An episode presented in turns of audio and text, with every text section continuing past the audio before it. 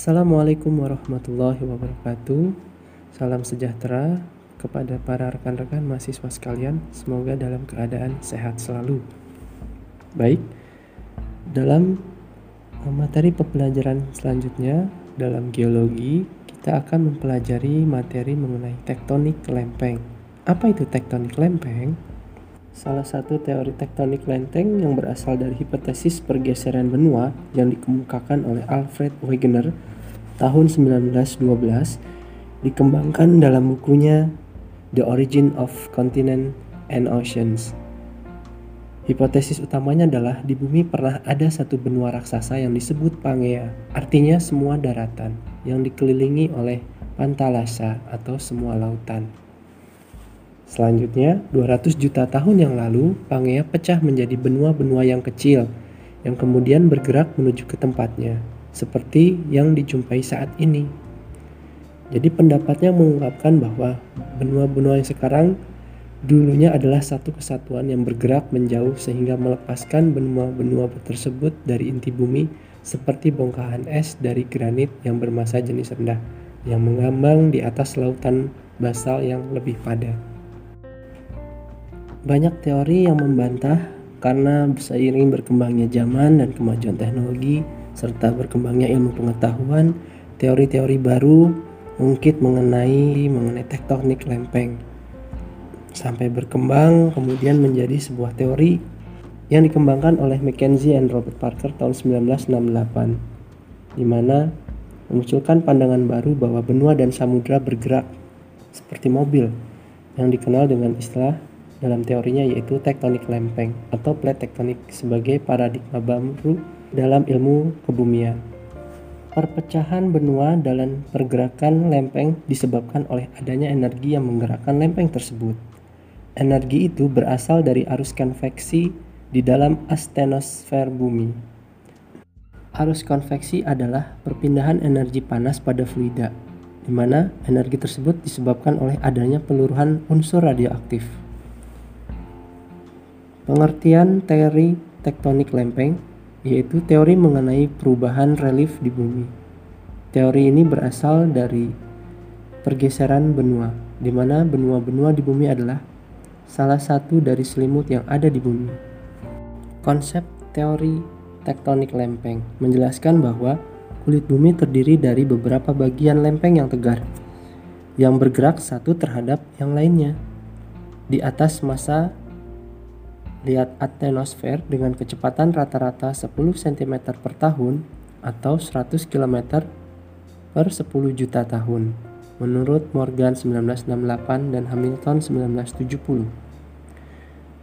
Teori ini didukung oleh data penelitian geologi, geologi kelautan, kemagnetan purba, kegempaan, pendugaan paleontologi, dan pemboran laut dalam. Dan teori ini merupakan revolusi dari ilmu kebumian menyempurnakan semua pemahaman yang telah ada. Dan teori ini sangat penting untuk ilmu pengetahuan, sumber daya bahan galian, dan bagaimana mempelajari suatu bencana. Jenis-jenis lempeng Di bumi, lempeng terbagi menjadi dua bagian, yaitu lempeng samudra dan lempeng benua. Dilihat dari ciri-cirinya, maka lempeng samudra itu merupakan disebut sebagai kerak samudra atau disebut sebagai sima yang terdiri dari silikon dan magnesium. Memiliki ketebalan antara 5 sampai 10 km. Umumnya, lempeng samudra ini lebih padat dikarenakan jumlah silikon yang lebih banyak. Kepadatan pada kerak samudra karena perbedaan silikon. Kerak samudra berada di bawah laut. Yang kedua adalah lempeng benua atau disebut sebagai kerak benua atau sial. Lempeng sial ini terdiri dari silikon dan aluminium, di mana ketebalannya memiliki kisaran 30 sampai 50 km. Mekanisme pergerakan tektonik lempeng.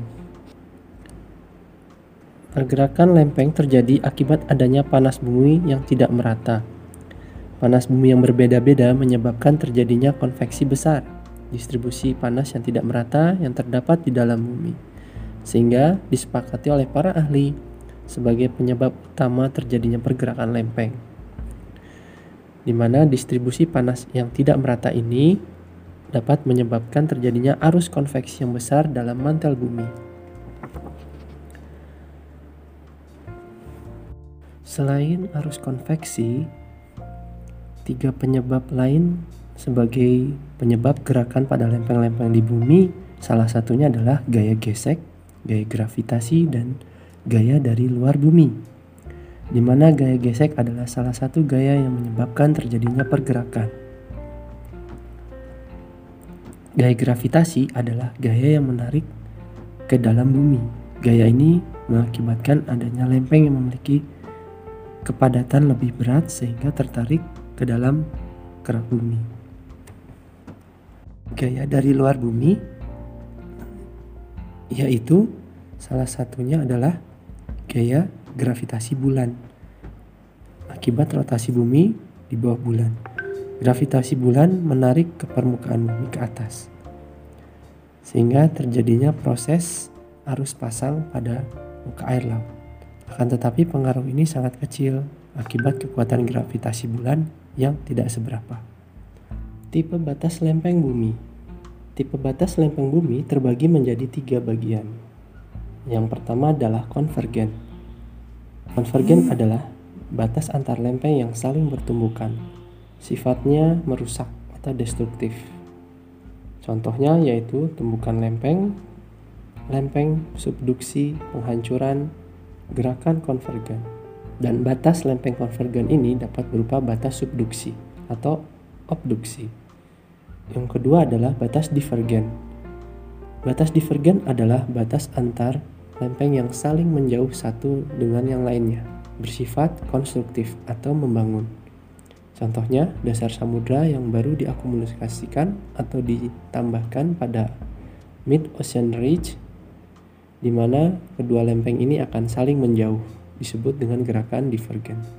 Pemisahan ini disebabkan karena adanya gaya tarik atau tension force yang menyebabkan atau mengakibatkan naiknya magma ke permukaan dan membentuk material baru berupa lava yang kemudian berdampak kepada lempeng yang saling menjauh. Yang ketiga adalah batas transform. Batas transform adalah batas antar lempeng yang saling berpapasan dan saling bergeser satu dengan yang lainnya. Menghasilkan suatu sesar mendatar jenis strike, slip, fall. Sifatnya konservatif atau tidak menambah atau menghancurkan kerak bumi. Contohnya yaitu patahan San Andreas di Amerika Serikat. Nah, demikian materi yang dapat kita sampaikan. Uh, saya Toto Doya Pamungkas mengucapkan selamat belajar. Wassalamualaikum warahmatullahi wabarakatuh.